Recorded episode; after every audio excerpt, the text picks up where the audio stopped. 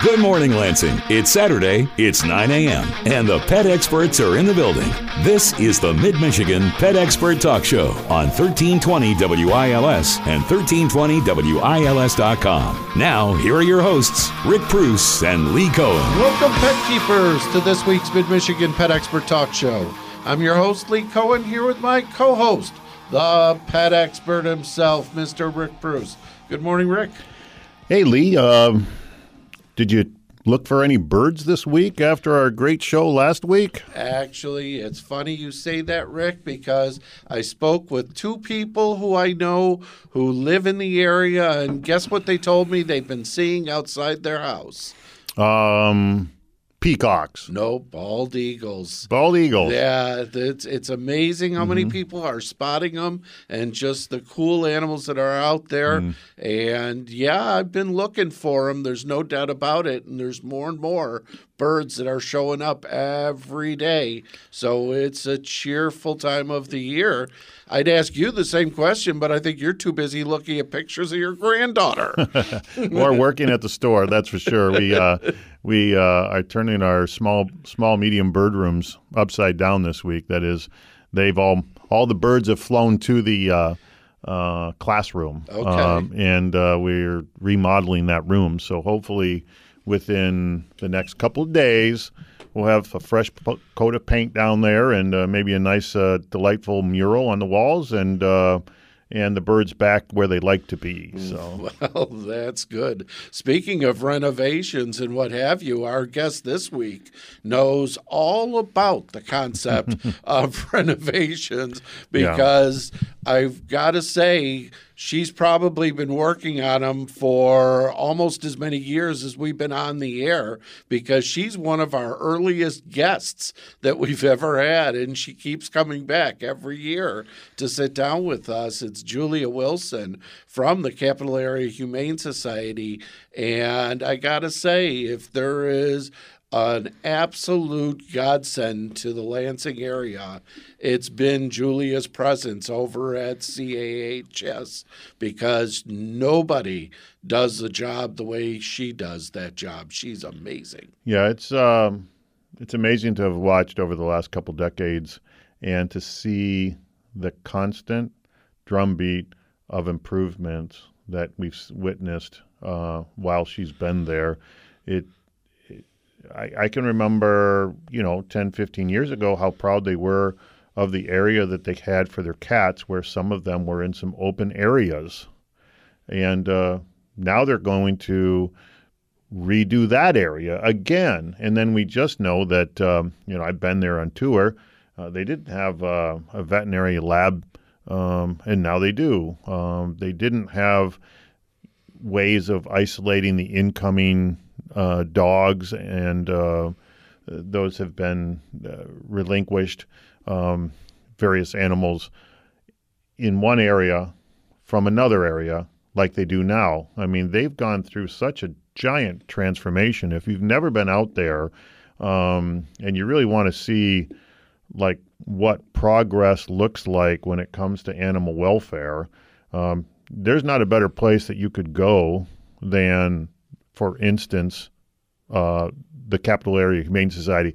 Oddly enough, we're pretty fortunate because I could almost say those same paralleling things with Ingham County Animal Control. No question about It- it. it- it's just amazing here in Lansing, Michigan. And I don't know, but I would assume that if we traveled from state to state and city to city, that this story that we have, where both the animal control, a fantastic now facility that has some of the uh, amazing uh, elements that you would never expect from an animal control, and the Capital Area Humane Society, all having these facilities that are top shelf. um, you wouldn't find them throughout the United States, I wouldn't think, but I, you know, that's that's a question. No, your point is well taken because I was going to say that I think you've you've avoided the most impressive thing that Capital Area Humane Society has done, which has been their spay and neuter clinic. Because Yeah, the truth yeah, is, yeah. they have probably got one of the most effective spay and neuter programs going anywhere in the country and the numbers that they're coming up with in terms of helping people in order to have that and in a cost effective way it is just absolutely a miracle and the people have a lot to do with it because they're the ones helping raise the money. Yeah, and and um, and then the individuals that are using the facility there, uh, pretty darn awesome. Um, there's one, I wouldn't say excuse, but reason that people won't get their animal spay or neutered that's taken off the books, and that's cost. Uh, they are as accommodating as you could ever get at allowing your spay neuter to be as affordable as possible without excuse. so, question. um, if you if you're not aware that that even exists, and I would imagine there's a good number of listeners that aren't, just get a hold of the Capital Area Humane Society, and you'll you'll be amazed at what they have as as as a service to the community. Well, we're going to get started with Julia, and the good news for all of you are if you've ever wanted to adopt a puppy, now is probably a pretty good time, as Julia will tell you right here on the Mid Michigan Pet Expert Talk Show on 1320 WILS.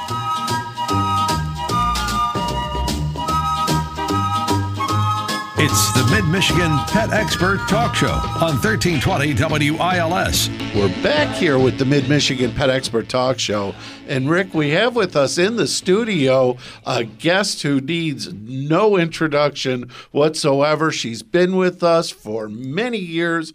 It's Julia Wilson, who is the president of the Capital Area Humane Society. Welcome back to the studio, Julia. Hi, guys. It's wonderful to be here. Always fun. Oh, it's our pleasure to have you. You've been coming in here now for what, 11, 12 years? I don't know.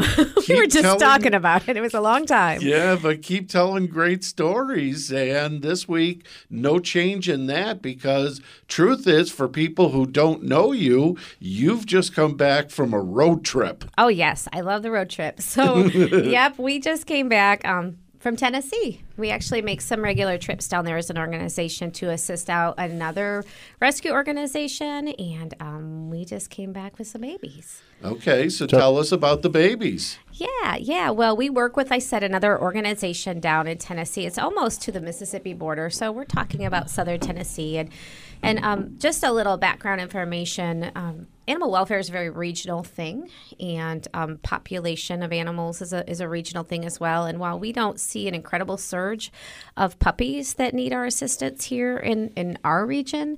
And, a lot of that to spay, neuter, and available resources. There are many places not that far away where um, they're in desperate need of help getting animals um, resourced out and um, having places for these animals to go. So we go down at least once a month to this um, particular portion of southern Tennessee and bring back mostly puppies because we do still have quite a good population of adult animals in our region that need help and um, bring them back to our shelter, provide them with essential medical care they really don't have a lot of access to down south.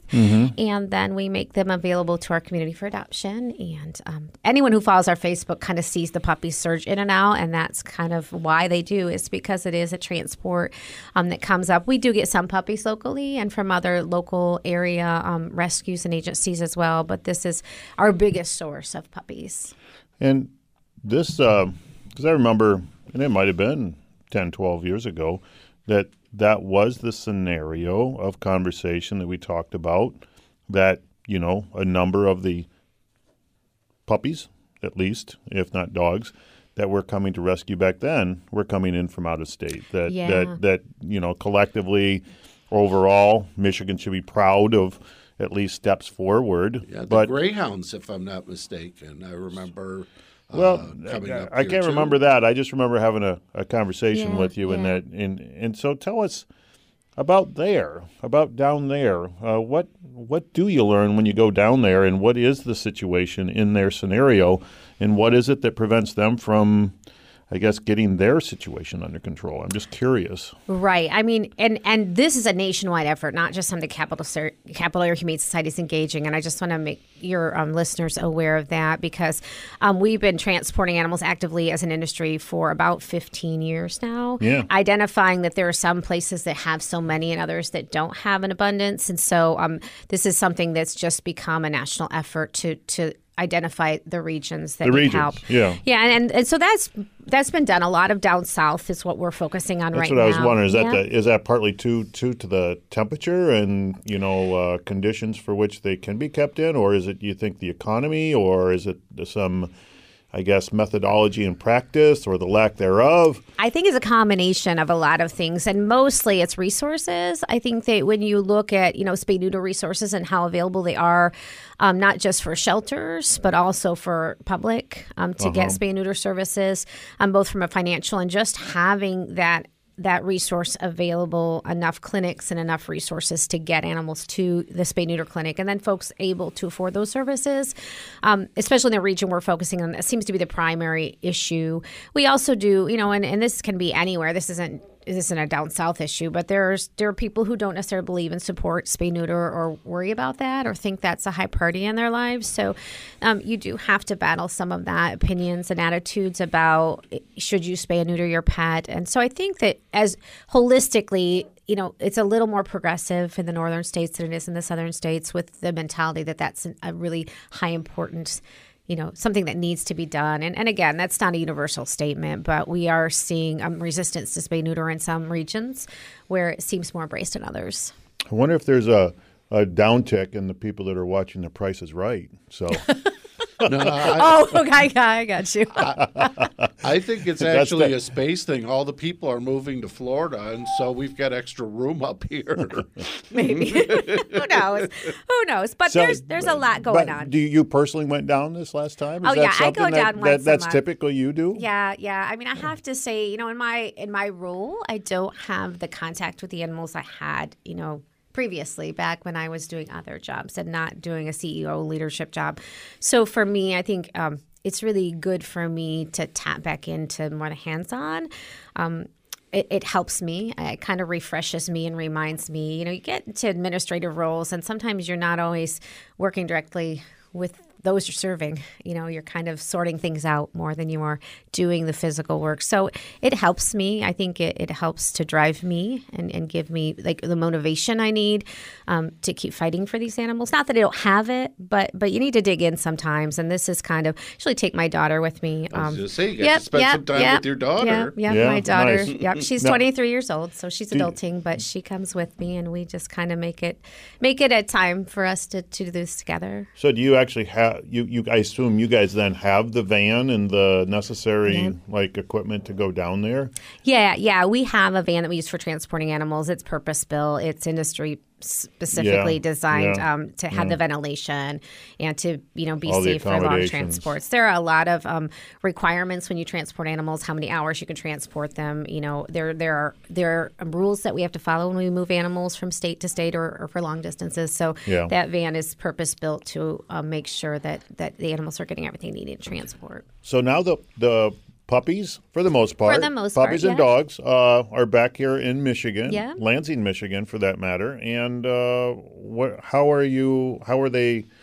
Are they now settled in? Uh, how long does it take before those are available for um, people to adopt? Sure. So it's going to take typically between three and five days, sometimes up to seven days for the animals to be processed. So obviously, we need to get them back and make sure that their health is excellent and they're ready for spay neuter surgery because we won't release them until they are. So um, for most of them, it's about a three to five, five day process. Some that, that are maybe um, not ready for surgery, it would take a little longer. But most of the time, when we bring puppies up, they're ready to roll um, well within a week of arriving here. What's the age? Well, um, most of the puppies are anywhere from about eight weeks all the way up to about sixteen weeks. But again, we do take some adults too. I don't. I don't want, especially if there's a mama dog associated with a litter of Yeah. puppies, and then she will typically make the ride with us. So, um, so they're usually younger puppies, but we get older ones too. It's kind of just whatever that organization down there has at the moment um, to send up to right. us. So Are there particular breeds that you're getting? Or are they mostly mixed breeds? They're mostly mixed breeds, um, and people ask me what all the time. What is it? I don't, I don't know. Um, but lots, lots of mixed breeds. If you, um, if you look at the puppies coming through our organization, um, you'll see they all look different. they, they, all sizes, all shapes, all colors. It's just Yeah. a really um, interesting variety. Yeah, I have two dogs that came from down south. So, um, Uh, usually smaller breeds or larger breeds? boy Again, it's a huge mix. I would say probably a little heavier on the larger breed, Oh, okay. but not like giant. And we don't get lots of teeny tiny dogs, but um, Right. but yeah, Right. yeah, lots of in between. Nice, nice. Yeah, yeah. Now, now things are a little upside down right now at at at your at the society. Uh, can you tell a little bit about what's going on there, and and tell us uh, what what people would expect if they showed up or had showed up last week at least? Yeah. well, there's been a little chaos going on. So um, that's just the, the price you pay for growth. Um, we've Yeah. been trying to do renovations in our facility for a very long time. Um, way back in 2017, when we completed our first phase with our new intake center and updating our adoption reception area and making the front of the building look all new. And it Um, looks fantastic. And it does. It we does look it, love it, fantastic. love if you haven't been out there, not everybody's going to show up there Yeah. because they don't have any reason. But if you ever have a chance, what a what a out of the ballpark Yeah, opportunity you have there. It's really really fantastic. Go Very ahead. colorful. It is. We like the color. We want it to look I like a happy that. place. I right, embrace Rick, that. you're with me on that. So, so we started all this a long time ago. Um, in fact, a vision the board created back in 2013. So we have been working in facilities for, um, gosh, it's going to be near 10 years here. Nice. Um, and we'd we'd hope to get these all done sooner, but unfortunately, um, as you know, things have happened in the last couple of years that have really made it hard to get a lot done. Yeah. So um, we've just Yeah. been kind of plugging away as we can, and we just um, dug in a couple weeks ago to the renovation of our kitten nursery. So that is going to be a new and exciting space where our kitten residents are going to spend their time while they're waiting for their adoptive families. Yeah, I remember that being what in the door and to the left. Mm-hmm. Is it still in that space then? In the well, in the door to the right. Oh, yeah, yep. okay. Turn, you turn It- what- what- yeah, there you go. There you go. Well, well, what what are we going to see if uh, when it's all done? What what give us at least a you know kind of like a trailer. Yeah, so we are going to be housing our kittens a lot like we do our adult cats. So for those who've been out, they might be able to picture that in their minds, but they're going to live in little rooms instead of cages. Um, cages take options away from animals. Um, if you're a young animal, it takes away your ability to exercise and play and express yourself. Um, for older animals, the options it takes away is sometimes safety. If you're in a little cage and someone reaches in and you're kind of scared, you don't have anywhere else to go. Yeah. So we really like to give shelter animals options to express themselves, um, to have natural behavior, and also to also seclude themselves if they're feeling overwhelmed. So you'll see more options for our kittens, um, a brighter space, natural lighting, um, but they're going to live in rooms, not really a lot of cages. There's still random cages for kittens that have to be separated. Isolation. Yeah, you know, isolation, but but for the most part, they're going to live in in a, a more home-like space while they're with us. And does that take up more square footage? Does it reduce the ability for you to bring in cats, or or is it something that you know net zero or? It's going to be fairly net zero because we can put multiple animals in each of these locations. So I think we found too that animals tend to get adopted faster when people can get in and see what their personality is like. Yeah. And it just, I think it's a great option for the human side of the equation too, because I think that it, it's um, something that really showcases animals better. And so I think in the end, um, animals do get adopted faster if they're in a, an environment they feel safer in. Now, you're actually talking last I last we were chatting before you got on the radio Yeah. that you were actually last week breaking concrete. so so break something. so this is this is a process that's going to take a little while, I'd assume. Yeah, all our innovations are pretty extensive. Um, there is a flaw in the existing um, foundation of the building, and it's created floor issues for us for the last 25 to 30 years since it was originally installed. So um, this that's why this construction is so invasive because we have to go back and correct some things that aren't working for us. So that meant all the way down in our cruelty center to all the way down to the dirt. So that's what we're we're in the process of doing, and then from there we'll rebuild it all the way up. Well, that can't be cheap, right? not cheap. It cannot be cheap. I mean, it's one thing saying, okay, we got to pull a wall out and kind of move a wall here and put up a wall there and maybe figure out how we're going to do it. It's a whole different ball game if you're going to pull up the floor. Right, right. Wow. Yeah. but we had to do it right this time. I mean, Well, we- there you go. Yeah, there you yeah, go. You just and I to. will mention you were not there when they put that foundation in the first time.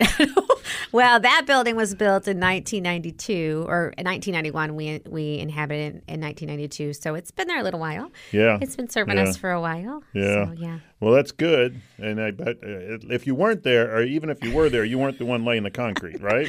No, You can't be no. personally responsible for this poor foundation, right? Well, and we're not really sure why. I don't want to blame anyone, but Yeah. it's not. Maybe it was sitting on a like a swamp or something. yeah, No, we're a little wet over there. I think they just figured it's going to take a lot of money, and if there's anyone who can raise it, it's Julia.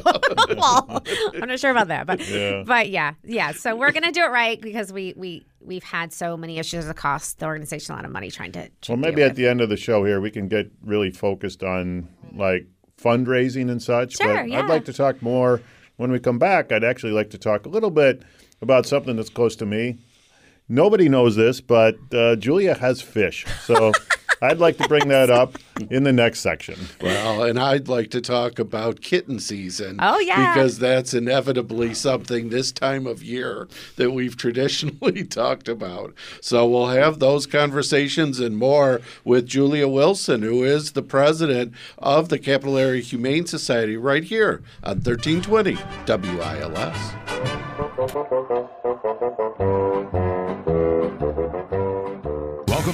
The Mid Michigan Pet Expert Talk Show on 1320 WILS. Here are your hosts, Rick Preuss and Lee Cohen. It's 9:35 and we're back here with the Mid-Michigan Pet Expert Talk Show. And we're talking this morning with Julia Wilson, who is the president of the Capital Area Humane Society. And Julia, you were just telling us about the changes going on Yeah. out at Capital Area and you mentioned the cat room, which makes me ask the question, we've got this new room for kittens. Do we have too many kittens? Do we have too few? Or are we pretty well at the, exactly the right number? well, right now there really aren't any kittens, and everybody Yeah, would probably everybody notice wants- that. yeah. Everybody wants the kittens and are coming and asking for them. So many people kind of know there's a kitten season, but what kitten season really is about is is cats are seasonally biestrous, and that means they all have kittens at the same time because it's actually the daylight that influences their reproductive system. So kittens are born during a time of year, and we call it in our industry kitten season. I don't know what everybody else calls it, but but kittens are pretty scarce right now, and they will be up through the end of April. Um, the mamas are pregnant now. They they usually start getting pregnant in February, and um, so we're seeing the pregnant mamas coming in just about now, but not the babies. They haven't mostly hit the ground. So once that starts happening, you know, cats like to do things with in parties, right? So they're all going to be having their kittens at the same time, and that's what we call kitten season. So we're trying to get the nursery for the kittens done before kitten season really ramps up this year. So we have that place to put our kittens and adopt them out. But kitten season is coming. It always comes. Lee. Yeah. I wouldn't mind skipping one just because there's so many adult cats. But but need us. honestly, there there has to be a trend line, right? Right. Uh, what are you guys anticipating as far as coming this April or May? What do you what do you anticipate? Anything? Lots of- not- Lots no of- lots of- no idea. No idea whether the numbers are going to be up, going to be down. Uh, just lots of them, no matter what. Kittens are a little hard to track because there are many cats that are free roaming feral that don't have an owner associated with them. So it's just so hard to speculate how many kittens are coming a given Yeah. year. I've never, you know, this is my 23rd year at Capital Area Humane Society. I've never had a kitten season where I've gone, boy, there are just no kittens this year. So um, I wish, I wish like I could predict and I wish it would happen that we would have a very slow kitten year. Um, so it's it's sometimes hard to say. It seems like we always fill up all that we can, take all the kittens we can from our community. So I know there's a lot out there. Is there any information that the general person, um, not knowing they're going to be confronted with this, and uh, either they have the neighbor or the outside cat or the whatnot, uh, or even their own, and they find out that it's bulged and they weren't expecting it? Yeah, Um, any information they need to know? You know, uh, is if they call you up, is there a long waiting list to get them in, or is it usually uh, we have the capacity to just bring in your huddled masses, or or what? What, what do they need to know? Well, you know, typically when kitten season hits, we fill up every day. So people need to know, and, and we're hoping that the community can be prepared if they do run into a situation where they have kittens on their hands um, to kind of be that interim for shelters, um, just because we can't take your cat or kittens today doesn't mean we can't take them. But obviously, we can only take so many animals into our shelter. I know sometimes Mm-hmm. that people get angry and upset that the shelter just won't take everything. but at some point, it's irresponsible to take more animals than you can care for. For sure. Um, and we have a capacity of care where we can only care for so many animals in a given day. So, what we really would love from the community, if you call and you say, I have these kittens, or I just found a cat and she's got babies, um, if you can try to help us out by keeping them for a little while, and we could provide you with the resources to make that happen. But what we really need is is fosters and people who who I know not everybody can do this, but people who can just kind of be a temporary shelter because they all come at once. If they come throughout the year, it'd be so much Yeah. easier for everyone, right? Absolutely. But we start getting hit, and and you know people are calling, and you know some of them will get very agitated and, and not very nice with my staff. You know, you don't care, take them. You know, or I'm going to do something awful to them. So, so we just need some patience and some grace during kitten season because it's just so much, and we only have so much, you know, capacity on any given day. We wish we could take them all, please. I mean, I. I you know, somebody try to express that people like we wish we could just take every animal every mm-hmm. day, mm-hmm. but when mm-hmm. everything's full and we we don't have any space to put them, we can't just start piling,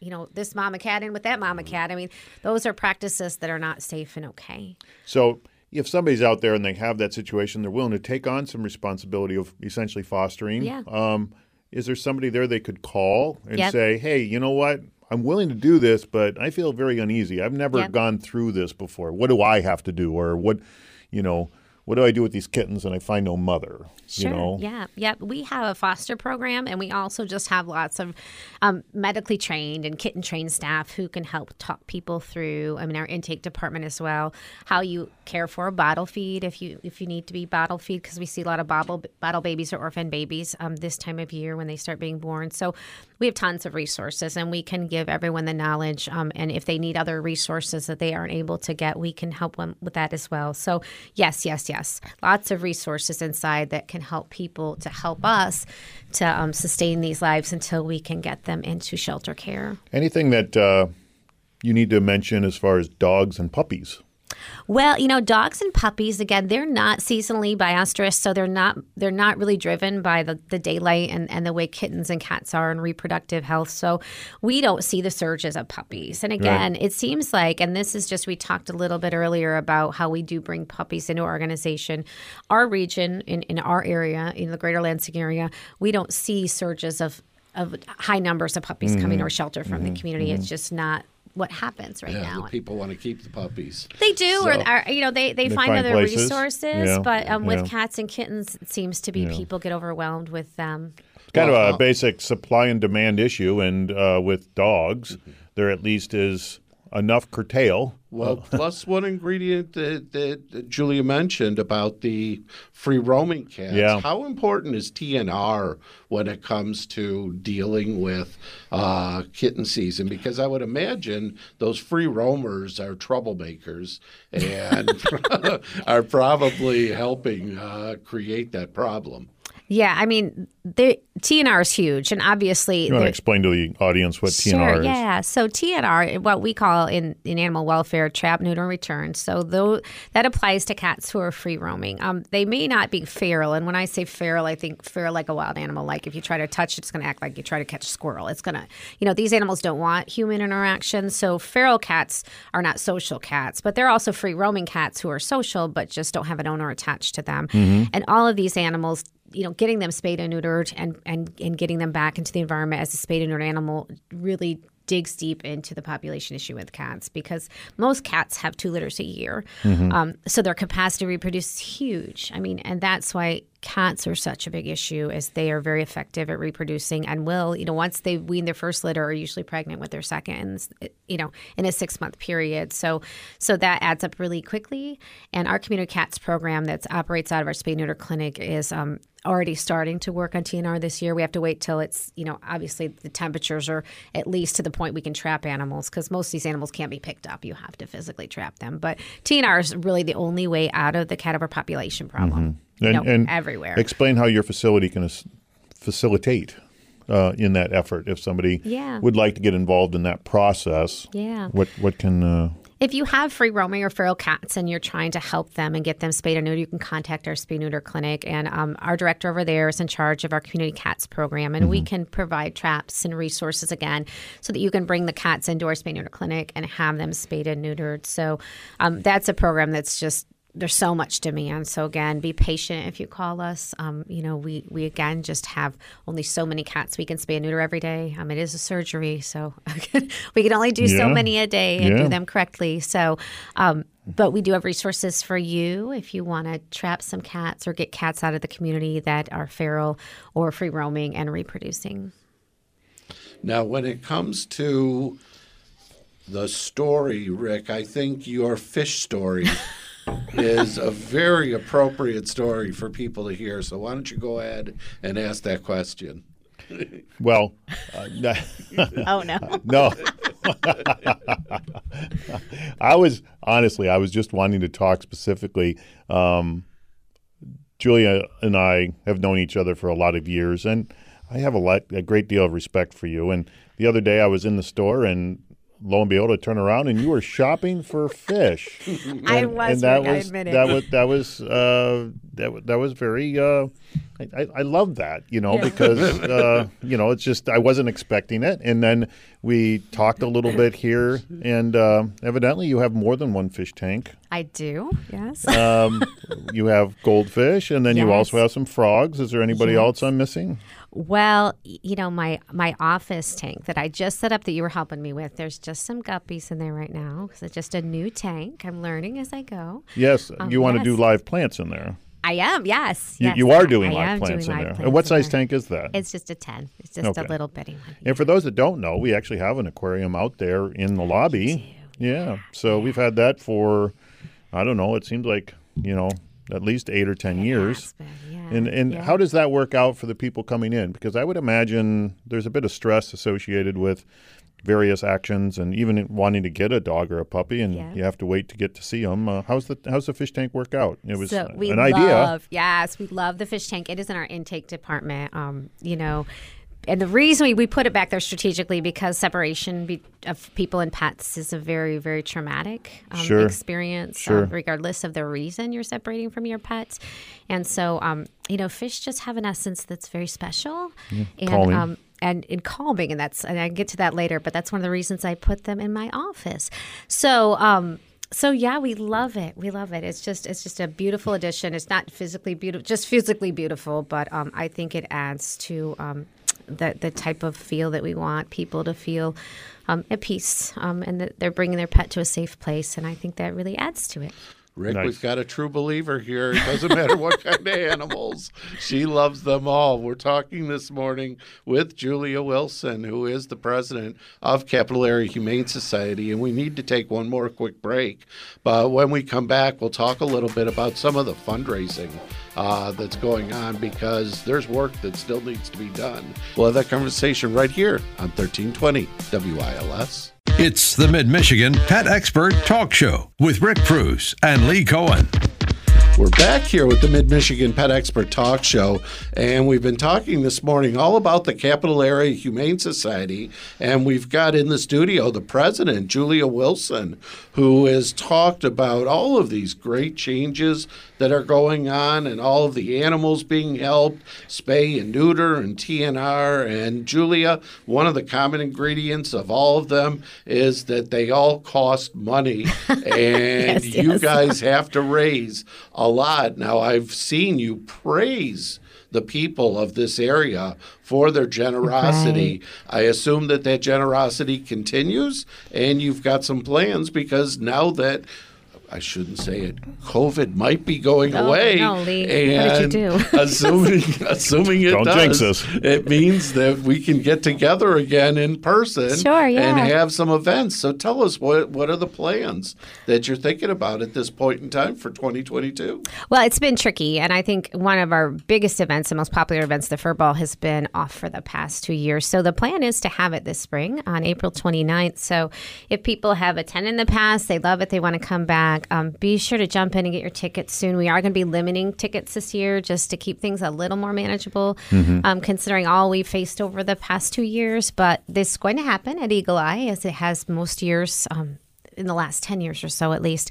So that's on the books. We're going to make it happen um, a little bit different, but going to do an in person event this year. So we're really excited to be back to that because it's just something everyone's really missed. Not just getting together, but also um, that particular event is is got I don't want to say a following, but there's a lot of people who support us through that event, and um, we're excited to have that back on the books. It, it, I've been there several times, and it's a fun event. Um, obviously, there's a underlying directive. Let's see what we can raise, Yeah. so that we can keep going forward with the Humane Society. But uh, but in the midst of doing that, it's definitely a a fun, entertaining, engaging thing. Uh, the amount of donations that you have for auction, or I guess that yeah, silent auction. Mm-hmm. Yeah, I guess. Uh, you know, it's a it's a very very very large room, and there's tables endlessly back and forth, back and forth about anything. So if you want to do some shopping, and that shopping uh, benefits what you feel very very warm and fuzzy about,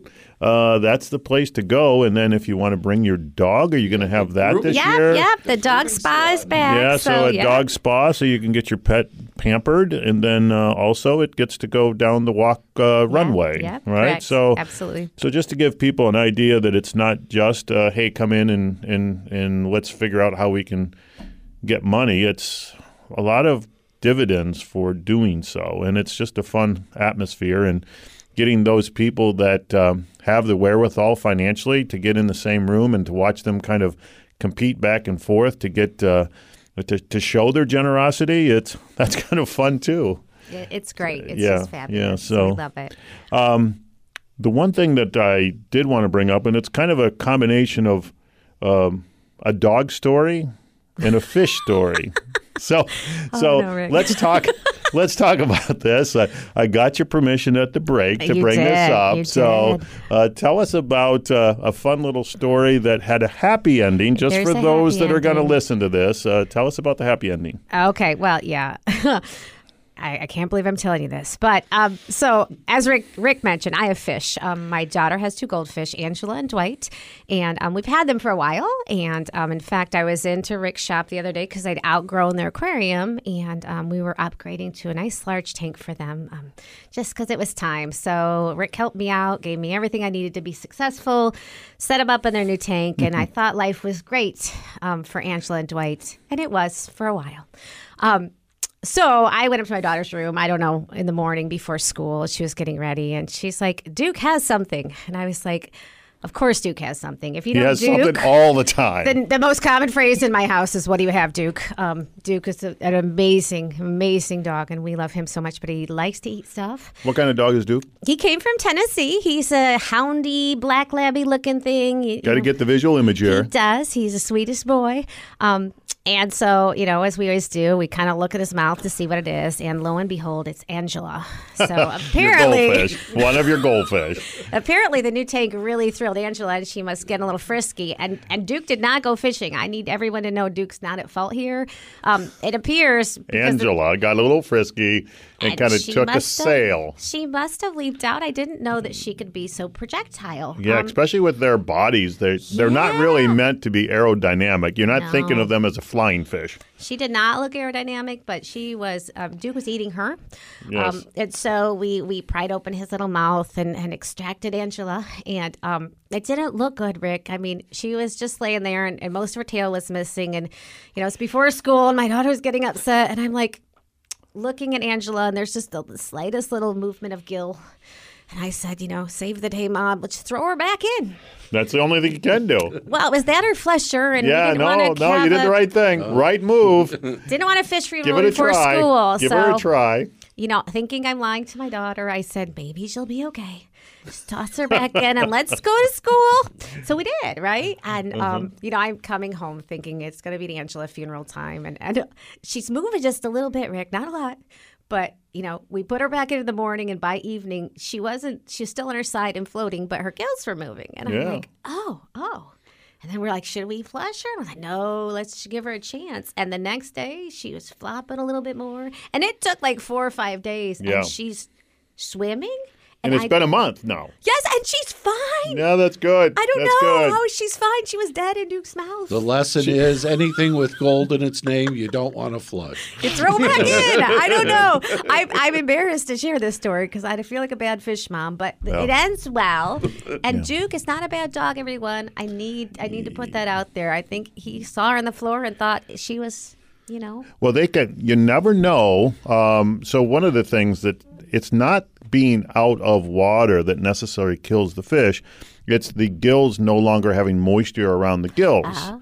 and so eventually, even though they can pick, if there's moisture around the gills, they can pick up things. There's like like fiddler crabs and stuff, or isopods, for instance, have lungs, and they as long as they ah. keep moist, they're on ah. inland, they they live, right?